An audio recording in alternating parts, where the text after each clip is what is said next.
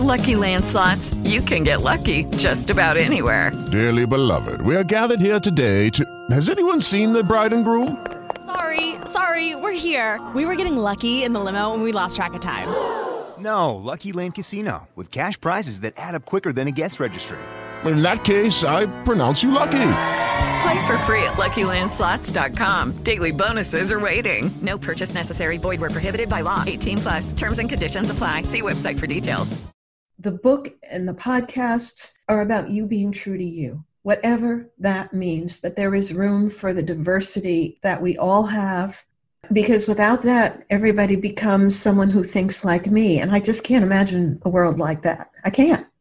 I wouldn't want a world like that. But we need to not separate ourselves and not silo ourselves. We need to accept it in a way that makes us all better at being human.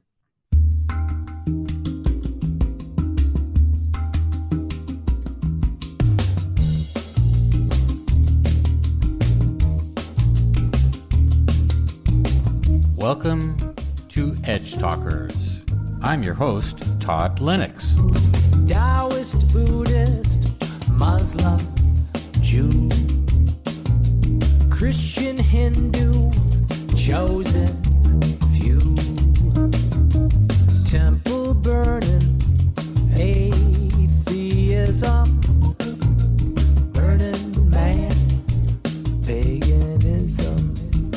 Those are just a few of the topics we will be discussing and the people we will be hearing from on Edge Talkers. dogs and rats, childbearing, those without, single, married, gangs and scouts. Thank you to Matt Venuti for graciously letting us use his song, The Rhythm of Life, for our intro and outro. You can download this song and check out the rest of his songs and albums at mattvenuti.com. That's M A T T V E N U T I. And indeed, in this rhythm of life, we are all in this together. We're all in this, the rhythm of life. Rhythm of life. The rhythm of life. Edge Talkers is about taking conversations to the edge with anyone Bible thumpers, hardcore trumpers, atheists, deists, and those in between us. Conversations at the edge of reason, the edge of comfort, the edge of purpose, the edge of reality. No subject is too out there or too fringy to discuss, but we will be concentrating on questions like is our present way of life sustainable? And if so, for how long? Is Mother Earth a living being? How do you talk to Uncle Bob about global warming when he's wearing his MAGA cap to Thanksgiving dinner? And underlying all of our questions, as Charles Eisenstein puts it, what's it like to be you? We're all in this together. We're all in this together. We are with Linda Lombardo. She's been a co host and also hosted a conversation with Becky Suzik, which was a beautiful conversation between the two of them. Uh, but Linda's on the other side of the microphone, as it were, today. And that may be a different sort of experience for us both, but I'm really looking forward to it. As I mentioned to Linda just a few minutes ago, even though in real time uh, we haven't known each other so long, I feel like we've known each other for a long time. And Linda, I feel like this is a conversation that it's been a long time coming. Pachamama Alliance is where we first met, and we're also in Charles Eisenstein's Living in the Gift online course, which I highly recommend. I'm, I'm resetting my whole way of thinking about everything by participating in this course, and it's been very powerful for me. And now you have written a book, and your book is called In the Soul's Waiting Room, and the subtitle is A Spiritual Awakening Through Radio Drama. I don't think I've ever come across a book like this before, a book that's based on a spiritual awakening through radio drama. so, my first question is where did you come up with this idea? Well, Todd, I, you know, thank you for having me on, first of all. And yes, I am on the other side of the microphone, and it feels really odd to be there. sometimes even for me it's difficult to go back and say so how did this all begin? And there's quite a bit at the beginning of the book that talks about the elements that brought this all together. The first that i think is worth citing is a year-long leadership program with the coaches training institute that i took back in 2011 one in which where when we began we were told that at the end of the, the year or the 10 months we would come out at the end knowing how we wanted to show up in the world as leaders. And we would have a quest, a leadership quest. No kidding. And no kidding was really what was said to us. Hmm. So there was this moment of, well, good, finally. Because searching for purpose, which I talk about and which I coach others in, sometimes has been elusive for me I consider myself a Renaissance soul, which means I, ha- I, have competing devotions. I love so many things. I'm interested in so many things. It's a challenge to get to the source and say, here's, here's what the purpose of all this is. So, that in that leadership program, in one of the last sessions we had together as a group, I was so moved by what my tribe members were offering as their leadership quests. Everything they talked about to me seemed to be needed in the world, needed big time. And I raised my hand and said, You know, I don't know if this is a quest or not, but all these voices need to be heard. And I think my quest is to create a radio program that will turn up the volume on these voices. They're not famous voices, so often they don't get heard. I believe it's important that their message is out there in the world, that we know that there are people doing this compassionate and sustainable work. So that was step one. Step two began, and, and I'm really simplifying this, uh, when I attended a workshop called Play Your Bigger Game, which was led by Rick Tamlyn and Shannon Kelly, two Coaches Training Institute leaders colleagues, friends, and uh, Rick was also one of my leaders in the year long leadership program. And I went in thinking that I was going to find help with the radio program. And what came up for me was really a surprise. What, uh, th- there was a series of, of activities, of questions, of explorations, and what kept coming up was this, this loss of my own spirituality it wasn't what I planned. In fact, I fought it because it wasn't really what I came there to do. And at some point, I just had to give into it, give up to it, and say, I, "This apparently this is what I'm meant to explore." Mm. And so I left with this feeling of knowing that we are connected, all of us, all living beings, connected on such a grand scale that we can't even fathom it. And that there was something really important there for me to keep looking at. And so I left with that in mind, thinking that I hadn't really gotten anywhere with the radio program. And then again, another period of time passed, life went on, and I had this voice in my head one day why are you only interviewing real people? Now, I, I didn't really know what to do with that because I'd been on the air for a couple of years, and as far as I knew, all the people I'd interviewed were real people. really wasn't sure there was another option. But I do have a theater background.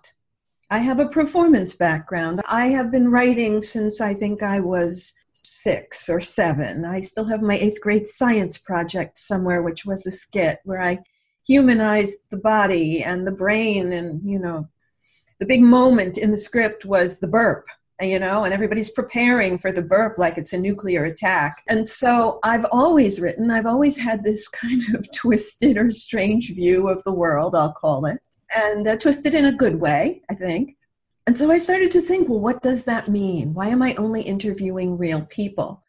And for a time, I thought, well, you know, wouldn't it be interesting? I could take literary characters. I could just create this fictional podcast and interview fictionalized people, uh, interview people who are no longer living, and, and just have some fun. Now, nothing really came out of that, and and that was probably a good thing. But at, at some point, I began to wake up in the middle of the night. You know, the world was changing. Now it's 2015, going into 2016. I live in the United States, and so that kind of explains it all. I don't know that I need to say more than that at this point. And I'd wake up at about three o'clock in the morning with a story in my head, and I just had to get up and start writing. And often I would write until whatever the story was was complete. My alarm would go off in the next room, and I think, well, great, I have a whole day ahead of me, and I haven't really slept very much. And this began to create what now I call In the Soul's Waiting Room, a series of 11 podcasts broadcast as real interviews and at the same time clearly stating that they are radio dramas. It had this feel of, if you can recall, um, Orson Welles' War of the Worlds. I always remember my dad telling me that when that radio broadcast came on, he was afraid she was listening and she would think it was real. And sure enough, she did. She thought it was real. so I didn't want to scare anybody. I just wanted this element that you're listening and you say, I know they said it was a radio broadcast, and yet there's real science, there's real spirituality. This could be a real conversation going on. I, I just wanted that element of, of push pull about it. Yeah, I do remember those radio dramas when uh, you have the sound effects and the horses' hooves and the doors opening and closing and all of that. I those radio dramas were all about creating imagination, much much as reading a book is. I should say I lived in Winnipeg, Manitoba for a short period of time, and I did some radio dramas for the CBC, and that's where I fell in love with radio drama. Mm. And there was a sound effects person making the sound of the train or the door closing, the squeaky door, of course. You know, there's always a squeak and then the slam of the door and the horse's hooves and all those sounds. And I just fell in love with it. Mm. I thought it was the most amazing thing. And of course, there it was broadcast because there were parts of the province and the provinces around mm. where television just you just couldn't get television reception. Television had yet to get there, even in the I would say it was the 19 late 1970s, early 1980s. There, there was no television. Radio drama was it for entertainment. Mm. Well, I really love how this workshop experience kind of wasn't what you set out for it to be. And it brought some deepness to your process that allowed you to have this uh, these talents that you've that you've had with the with the drama and the writing and the acting and the the voice uh, you know really allowed you to open up to include a lot more of you in these radio dramas and I and I think in the book too. Just I just want to mirror back for a second to our conversation with Rebecca Rogers, who informed me because I'd never heard this before. I knew I knew Achuar a dream culture, but I didn't know they woke up every morning at 3 a.m. to share their dreams and inform their day and what was going to happen. And that's really what you've been doing as well with your writing, getting up at 3 a.m in that zone, I guess. I didn't know that either. I was really surprised when Rebecca said that, and it, it resonated so powerfully with me. It, the the research I did on the 3 a.m. wake up says that it, it is supposed to be the time which the veil between the worlds is the thinnest. Mm. And so when she talked about the Achuar and their waking up to, at 3 a.m. to talk about their dreams, it really had a profound impact on me because I had no idea. Well, you've opened the door here to some personal journey work that you've done that's led you to a lot of your activities. I wonder before we get into the content of the book, you could talk about how you've been affected personally by this journey and a little bit more about you as a person with regards to all of this. Sure, I'm happy to do that. And what you know, as you said, I've opened the door. Now, so you just activated another five or six stories in me. So I do want to remark on it. When I was trying to figure out who I was, what I wanted to do, and you know, and I've done many, many different things. I came across a book called The Renaissance Soul by Margaret Lobenstine, the late Margaret Lobenstine. And I was working in the corporate world at the time. and I was in the break room having lunch. I opened the book. I don't think I got more than five or six pages. I closed the book. I went back into my office and I looked up a phone number for Margaret Lobenstine. Hmm. And I called her because I was so excited by what I'd read. I felt as if she'd written the book for me. And she became one of my first coaches.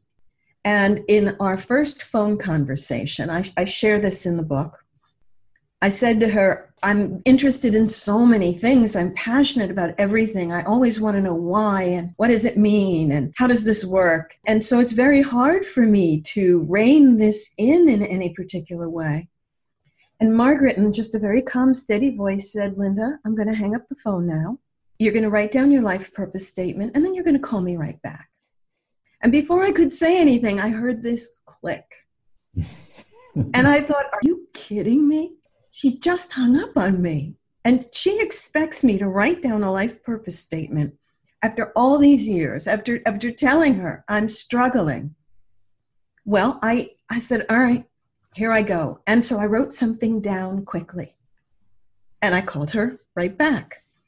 And she said, Yes. You know, it was just it, it was just the most amazing thing. and I said, All right, here's what I wrote down. I open doors to possibility. Mm. And she said, Great, let's start. And that was my experience with um, with the late Margaret Lobenstine, and understanding that your purpose is not an it, it's not to become something, it's really to find the something in you. And this journey is all about bringing together all these parts of me. What's changed with the radio dramas and the book is that I literally made the time to sit down and ask all the questions. I've often joked and said if you ever looked at my search engine history during the time that I was working on these radio dramas, hmm. You would have probably come and locked me up. You would have been very afraid, like, what's going on with this person? and there were there were times where I was actually afraid to type words in because I thought, really, am I really going to look this up? Am I do I really want to open the door to this? do I really want to understand what this is about? And so there was a personal challenge, what the bigger game refers to as the gulp moment, you know, many times where you're thinking, I'm really going to do this, aren't I? And you know that in order to get to the next step, you have to do it. So that was big for me, being able to get to all these questions I've always had and just never seemed to have time to ask. And when I was a little girl, if I asked questions, if I challenged the story, and story plays a big part in this, it really wasn't appreciated. In fact, I say that when I would question, as a lapsed Catholic, when I would question what happened in church, when I would question why the priest was yelling at people about something, usually I got home and I got punished because you didn't question that. That was the story, and we're sticking to it, right? That's the story, we're sticking to it. And that story defined my parents, it defined the people around me. And they and nobody likes their story challenged. If it defines who you are so much so that it can't be challenged, that that's where a lot of this conflict and polarity comes in in the world. So I challenged my own story with the writing of these radio dramas. And my premise was I needed to know what I believed in, and I needed to be able to act on what I believed in. Trust me, this is still a work in progress. There is no better than or lesser than.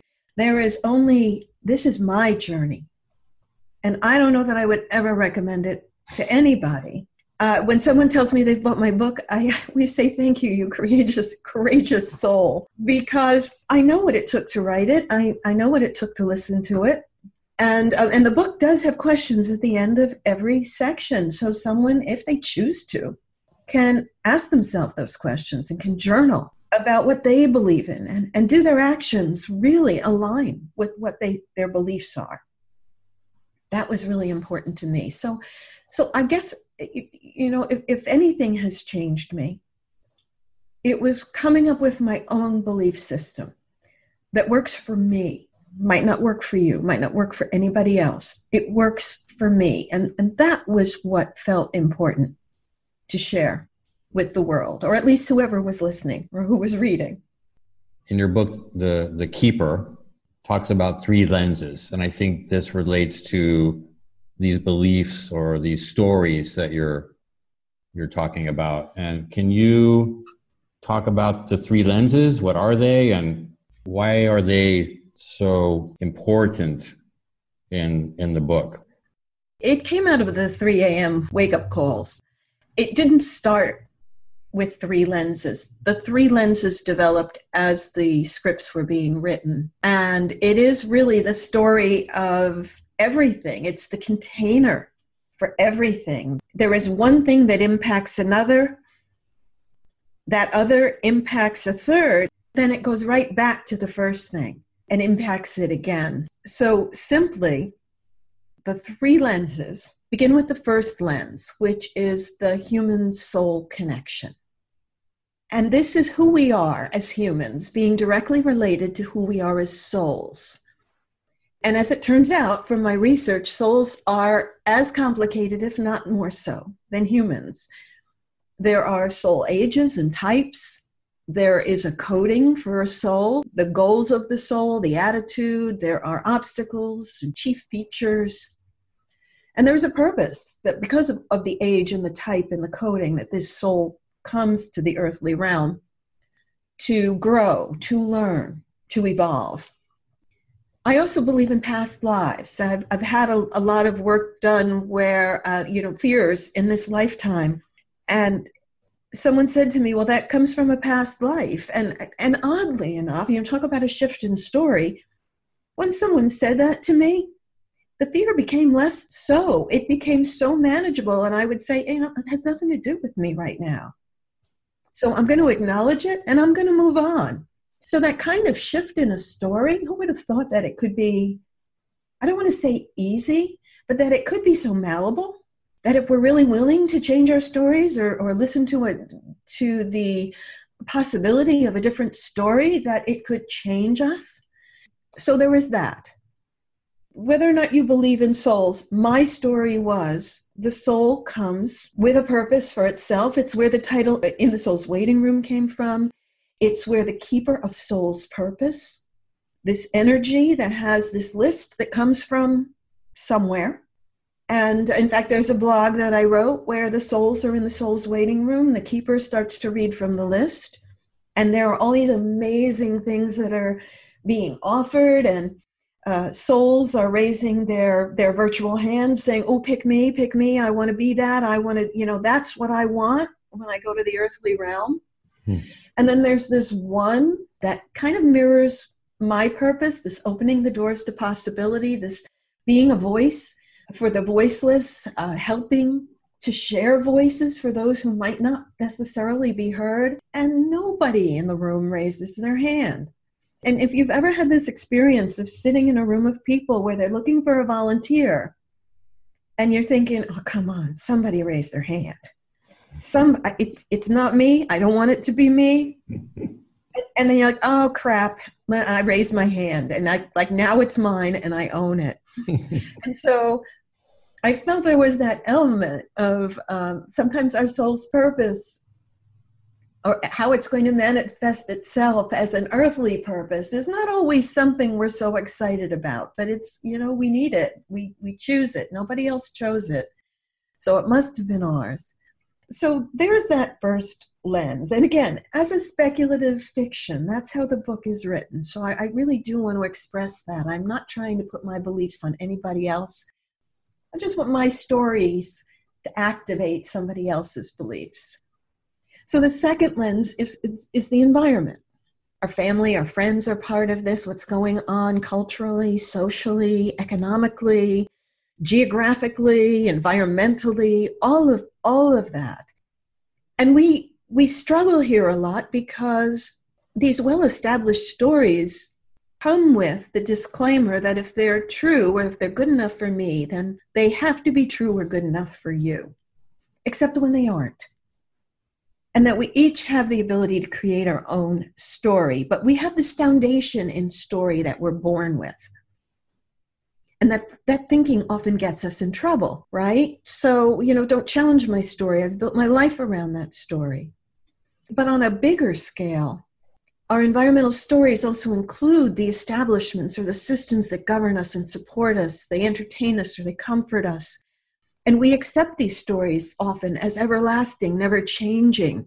And we are shaped by those stories. One of the episodes, which was very difficult for me to write and put out there, was proposing, or the keeper proposes, that the, the sole purpose of Gandhi and the sole purpose of Hitler might have been the same. And the interviewer is just appalled. As the interviewer has had family who, um, who some of which lived through the Holocaust and most of which did not. Mm. And, and he asks, how is that even possible?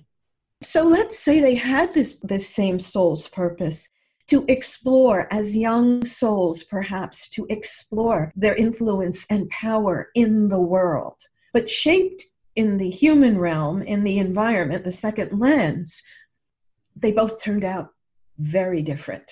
And soul's purpose will always find a way. So that was the premise of that in the stories, that the same soul's purpose could turn out so different. Because one of the things I believe is that even though there are tragic, horrible things, even let's let's use the word evil for a moment, happening in the human realm, I really cannot accept that a soul would be created or that a soul would be that would exist and would be committed to eternal damnation for its actions. Hmm. I can't accept that because I, I truly believe that the universe is love. And so in that love, where where could there be room for eternal damnation? I just I don't see it. I'm it's, it's still part of my journey to explore and figure out. So that was also a premise in that. And then the last lens, evolution. And evolution doesn't mean better. Evolution is an adaptation to change, to the environment. It is a lasting adaptation. It is a way that a species, it's a way that a planet attempts to ensure its survival. So evolution could include physical changes, neurological changes, cultural, social, environmental, gender, sexual revolutions, uh, the reduction or expansion in diversity of species. So the first lens, the human soul connection, is influenced by the second lens, the environment. And both those lenses influence the third lens, evolution. And then, because this is how we are evolving, it goes right back to the first lens again. And, and that list of soul's purpose begins to shape itself to comply, to collude, or to dance with what's happening in evolution at the moment. It's not a simple story. well, I don't think we're in danger of not fulfilling the name of this podcast, Edge Talkers, with this conversation. I mean, just speaking about Hitler as someone who was fulfilling his soul's purpose, that's that's pretty edgy. And in such a misguided way. I mean, in the human world, like you, you know, horrible, horrible man. I, I can't express that enough. I don't want somebody to think I've removed myself from being human or removed myself from humanity so much so that I can say, yeah, well, that's all. I, I, there's a, there's a both and here. We live in our human stories. I live in my human stories. I, I, you know, I, I am in the pain of the world right now as a mm. human being yet I've also got this other story going on in the back of my mind about how is this really playing out in the term that I use is all that exists without explanation. Mm-hmm. Because even though we've tried to explain everything, we can't step back far enough to really understand who we are, what we are, why we are, and all of that. There is a mystery and an astonishment that I think is part of our world and part of being human So I don't ever, for one minute, want that premise to come across as it, it doesn't really matter because we're really souls and souls live on. And even though the keeper may say that from time to time, he might say, you know, some things are but by design, whether you choose to believe that or not. But that's his story. That's his perspective. And it's all designed to awaken, inspire, and activate who's ever reading or listening Yeah. into their own thoughts and beliefs. It needs to be thought about because we're in such a precarious place in the world today. We can't stick our heads in the sand. Well, some of us can because maybe that's our role. Because it will activate those of us who are saying, come on, come on, wake up. We're all playing a part. I, I once interviewed um, Kelly Carlin, George Carlin's daughter, and expressed to her that it, it takes a really courageous soul to come to the earthly realm and be possibly the most hated human being on the planet. And you can apply that to anyone you choose to, living or dead right now. And we laughed about it. We said, "Oh my God, I've never thought about it that way." That this is this is a really courageous soul, but maybe the most hated human being on the planet. So you know what came out of it? What was activated by it? How did we change our stories as a result of it? Did we? Mm. Because sometimes it takes a lot for us to change our stories. And you know, the question when is enough enough comes up a lot in the podcasts. in the conversation about maybe some people are here, you don't really know why they're here, or they're here just to activate other people, you know, going back to the Hitler and the Gandhi parallel or juxtaposition, what how how does the soul purpose and the human purpose relate to each other? And th- can it be the human purpose or the human being just never knows what the soul's purpose is? Or, or is there a way to sort of align those purposes, you know, to discover your soul's purpose and then get your body and your mind around the project? Well, see, now you're asking me to make up rules and stories about it. Yeah, I want to, I want to know. This is me You want wanting to know, to right? know. You want the definitive answer for Yeah. someone who is, is, you know, is interviewing people who aren't real. and I, you know, I, I don't know what a great question that is. I, I, I think soul's purpose always finds a way in, in what we need, what we, what we want from the world, and how we go about getting it has to do with the, the human purpose. You know, I went one of the things and I'll go back to the late Margaret Lobenstine and, and, and I can relate to this. In her book she writes just a litany of all the things she's been in the world. And then she says, Where do you think I used my life purpose? And of course the answer is in all of it. Mhm. And you know, I've been an actor. I have I've been a volunteer for wildlife. I have been a corporate manager of management and leadership development. I facilitated training. When I was young, uh, you know, I I worked at the now defunct Woolworths and you know made keys for people. There's a metaphor. Well, uh, yes, I was I was actually just thinking that as, as you said that let's open some doors. So I'm making keys, but but there there it is. I'm opening doors to possibility.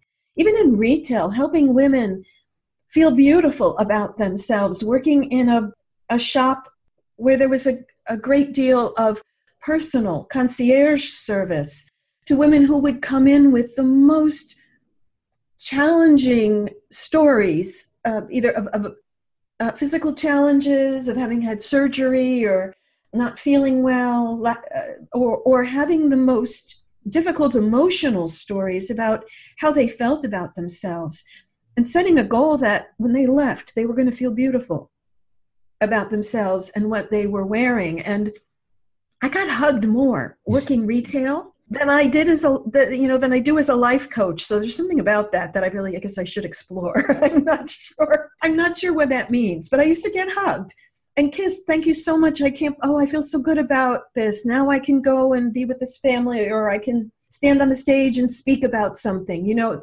So I, no matter where I am, opening these doors to possibility for, for someone is at play.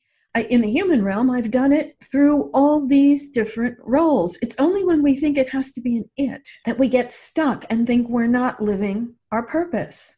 We're missing a really key element of enjoying our own lives, even at a time where we think there's nothing enjoyable about it. That we can be in our purpose and in, in whatever life situation has for us.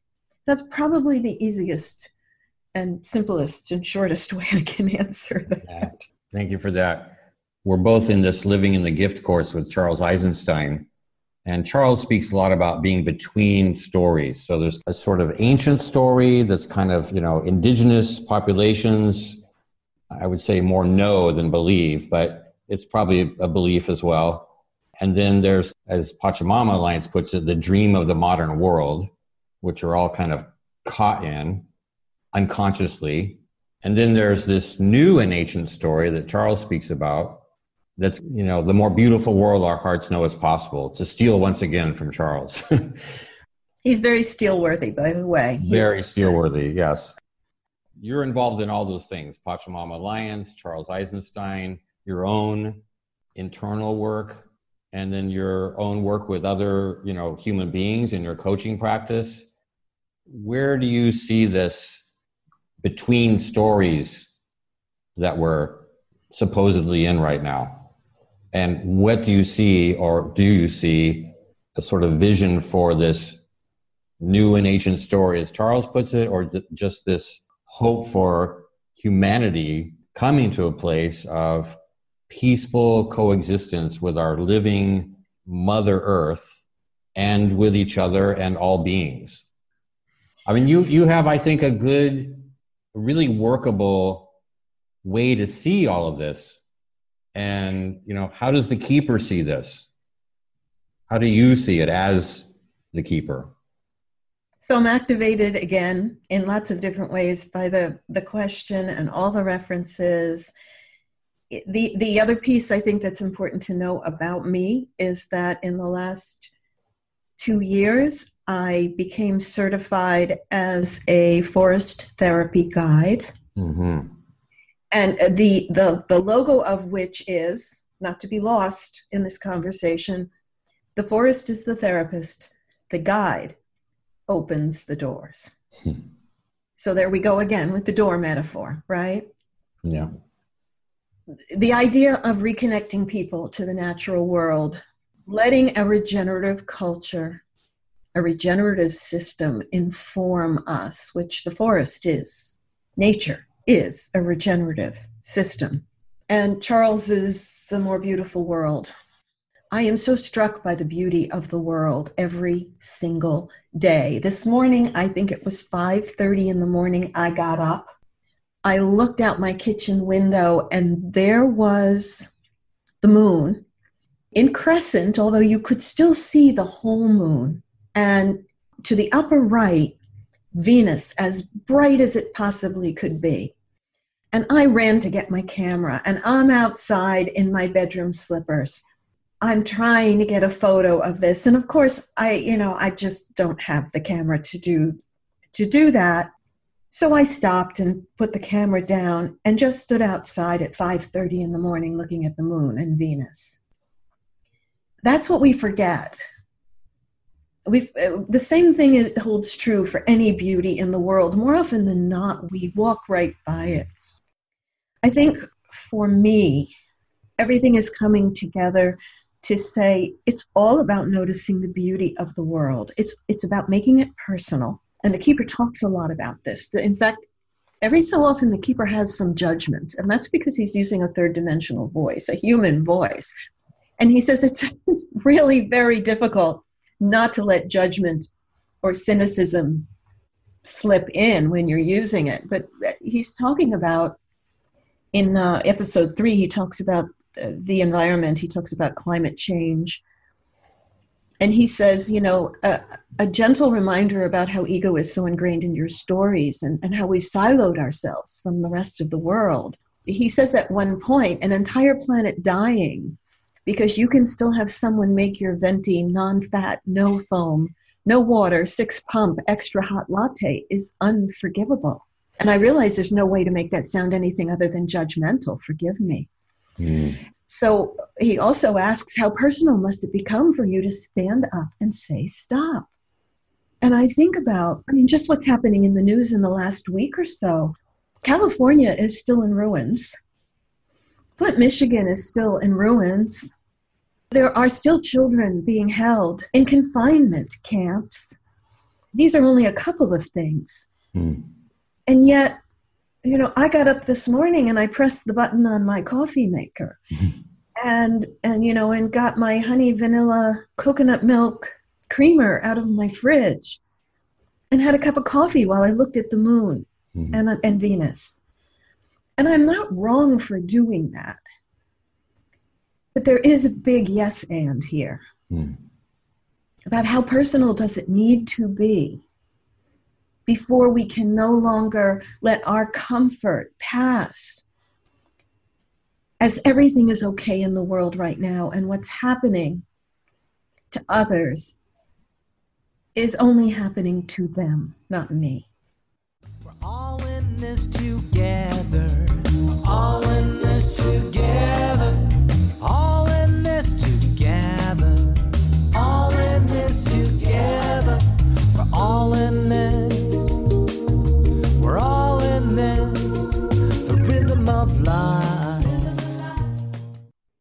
You talked about a peaceful world. Mhm. You talked about finding peace. And so, what does that mean? I- you know, even the keeper says to the interviewer, Can you imagine what that world is? I mean, really imagine it down to the details. Mhm. And the interviewer says, Well, no, I, I can't. I know I just know that we say, you know, here's what I want. I want peace on earth. Can't we just get, get along? Can't we live together and do no harm? Until you can really imagine it into being, it's just a phrase we use. It's Mm. part of a story that we hold about, yes, I want there to be peace in the world. But what does that look like? Mhm. Begin to imagine that. Begin to create that in your own stories. Or you're only creating this pseudo utopia. Like, you know, I keep going back to um, what was H.G. Wells' The Time Machine, where at the end of the, you know, they go into the future and there's this just strange world where there's just no purpose. Mhm. I don't think that's what we're talking about. I think we're talking about a world where we can still appreciate the beauty that Charles talks about, change the dream of the modern world that the Pachamama Alliance and the Achuar talk about. And yet we still have this humanity about us, the, the joys, the grief. It's all still there, and it's not us hurting each other, and it's not us hurting the planet and other living beings it's everything that living as humans encompasses. That was the thing that I wanted to add based on what you said. Mm, Thank you. It reminds me of Reverend D, you know, Reverend Deborah Johnson and her phrase, pain pushes until vision pulls. You know, she says sometimes you need some pain to push you. Like they talk about bottoming out when you're addicted or when you have some sort of habitual behavior that's causing you harm. When you get to the point where it's just more painful to keep doing that than to stop, then you stop. Then she says that won't sustain that behavior. What sustains the behavior is when you get to the point where the feeling and the promise and the vision of being living a sober life is so much more enjoyable than living the addicted life.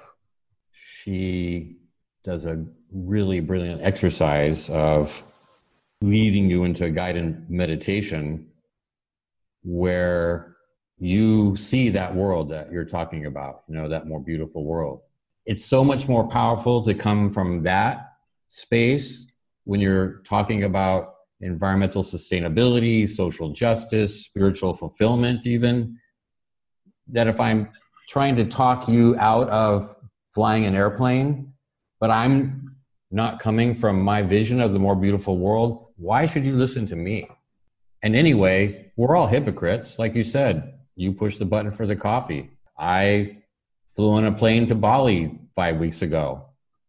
We are trying as best we know how to live in the stories that have been created for us, the stories we live in, the ones that are so insidious and, and manifest themselves as the rules and the regulations and the laws and you become an outlier if you decide to challenge those.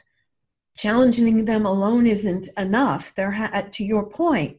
You've got to be able to offer the alternative that, that will not only benefit you, but that will uh, benefit the entire system. I believe that we are all doing legacy work, and no one should get frustrated because we haven't been able to change the world, change the system, change anything in this short amount of time that we've been awake or are still waking up. I believe legacy work is powerful because we may never see the outcome, and yet it is something, in the words of many of my mentors, it is something we cannot not do. It is that purpose that's in us. We have to be this way. We have to do this thing. I'll share briefly that episode 11, which happened before episode 10, and I didn't bother to renumber it. I just left it that way because that's how it happened is called Ashes to Ashes, Stardust to Stardust. And I was watching TV one day. I was watching Neil deGrasse Tyson on the Weather Channel talking about our solar system. And I don't know why this never occurred to me before, but he was talking about the life cycle of our sun and that maybe five to seven million years from now the sun will turn into a red giant and suck in better half of the solar system. It had never occurred to me that was such a huge disorienting event, such a mm-hmm. shift in my story that I just began to cry and I couldn't stop. That's where Ashes to Ashes, Stardust to Stardust became real. And the interviewer says, Well, why are we doing all this then? Mm. If one day, even if it's in the far future, if one day we're just all going to burn up and it's going to be over, why are we even doing this? And the answer came back because there is technology we're going to need there, there are brilliant minds that we need to not just save humanity, if that's what we choose to do, but to save humanity by saving what's beautiful in this world, other living beings, elements from this planet, you know, the people who are saving seeds, collecting the seeds. They're collecting them because one day they think they know this planet may not exist those trees may no longer exist, and there is a legacy that they're building mm. of the beauty of this world. We get to save this world as humans, and the, the byproduct of that is we may get to save ourselves. It's not the other way around, mm. at least not how I see it. A, a friend uh, said to me, "Oh my God, Linda, it's night. It's it's like five billion years from now. Get a life."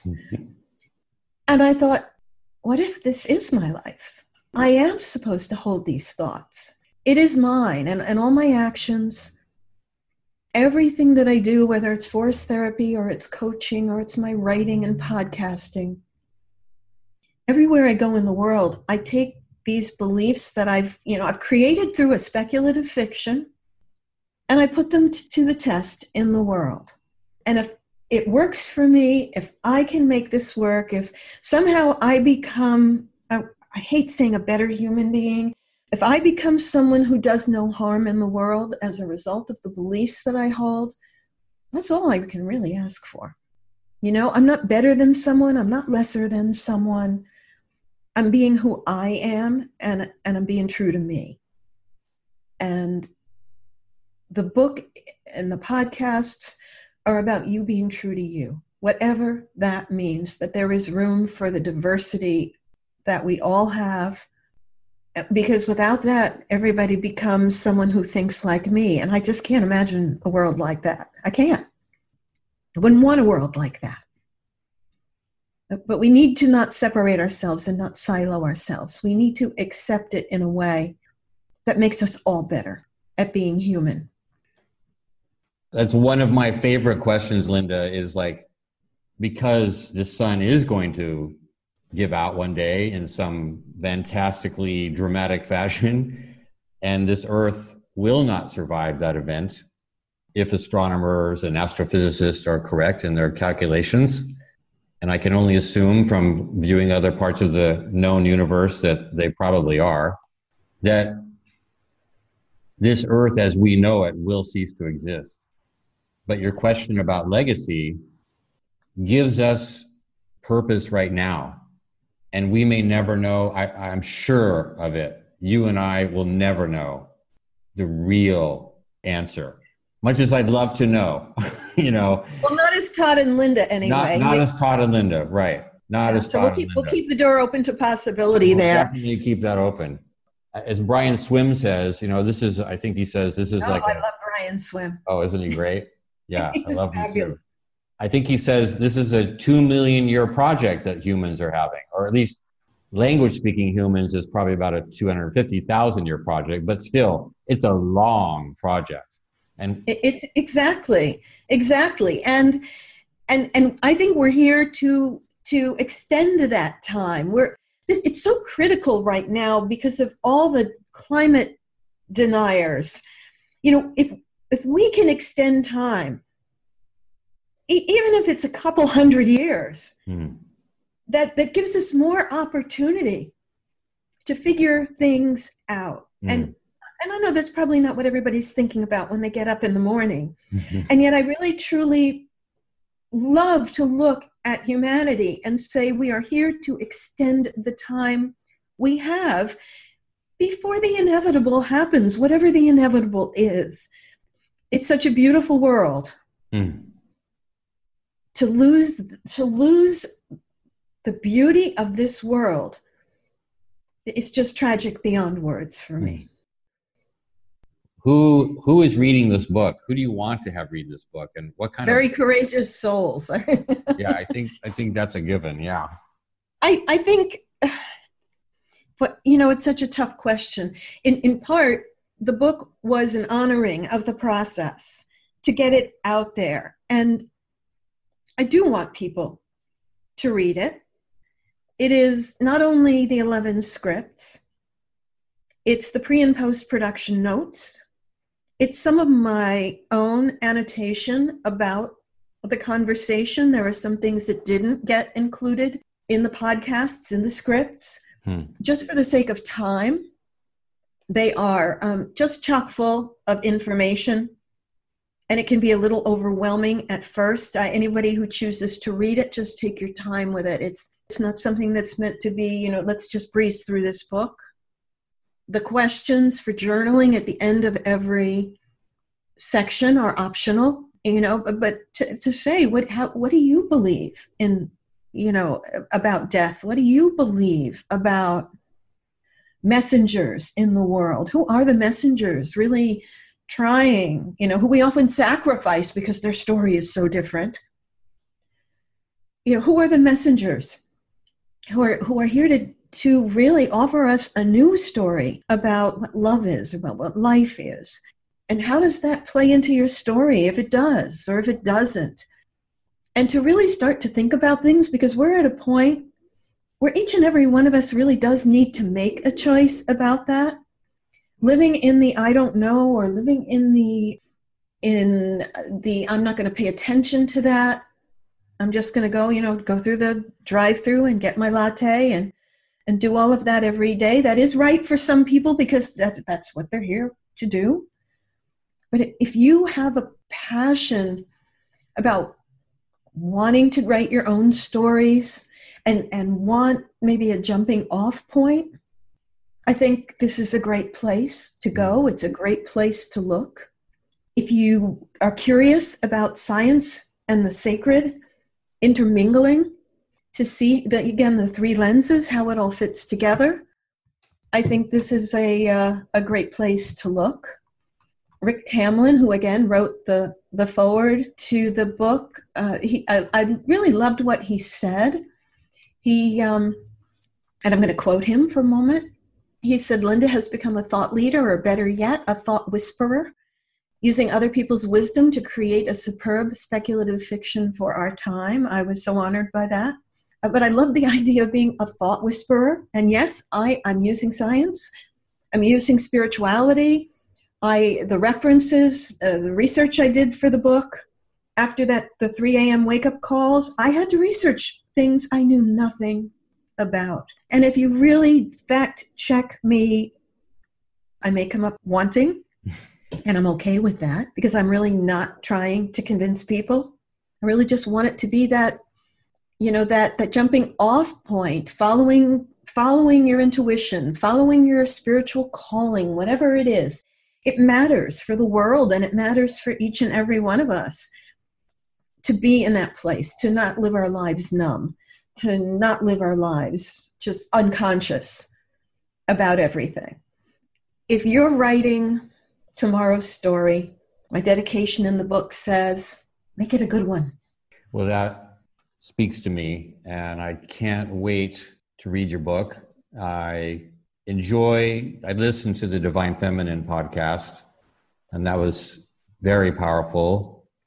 I just see and feel, Linda, in your voice and in your your language, how much you've poured your experience, your heart, your soul, your beautiful essence into this book. And what a beautiful encapsulation that you put together here.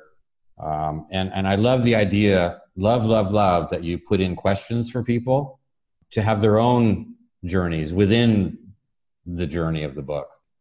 And I commend you for what you've done. And uh, I just want to say, I just really enjoy you.